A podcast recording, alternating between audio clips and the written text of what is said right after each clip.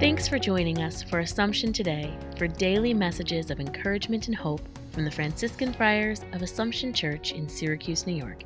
Here's today's message.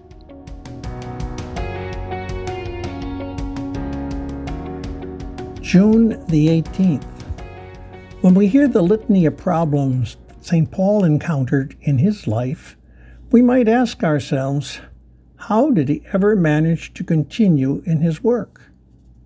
His sharing of these with the Corinthians and us should give us courage and inspiration. His prayers were heard, his needs answered. Perhaps our difficulties are not as great. Maybe they are greater. The important thing in today's reading is that God walks with us like he did with Paul. He sees and knows our needs. As we reflect on it, we pray, Father, I believe that you know all my needs and hear my prayers. Help me not to be overwhelmed or to lose courage.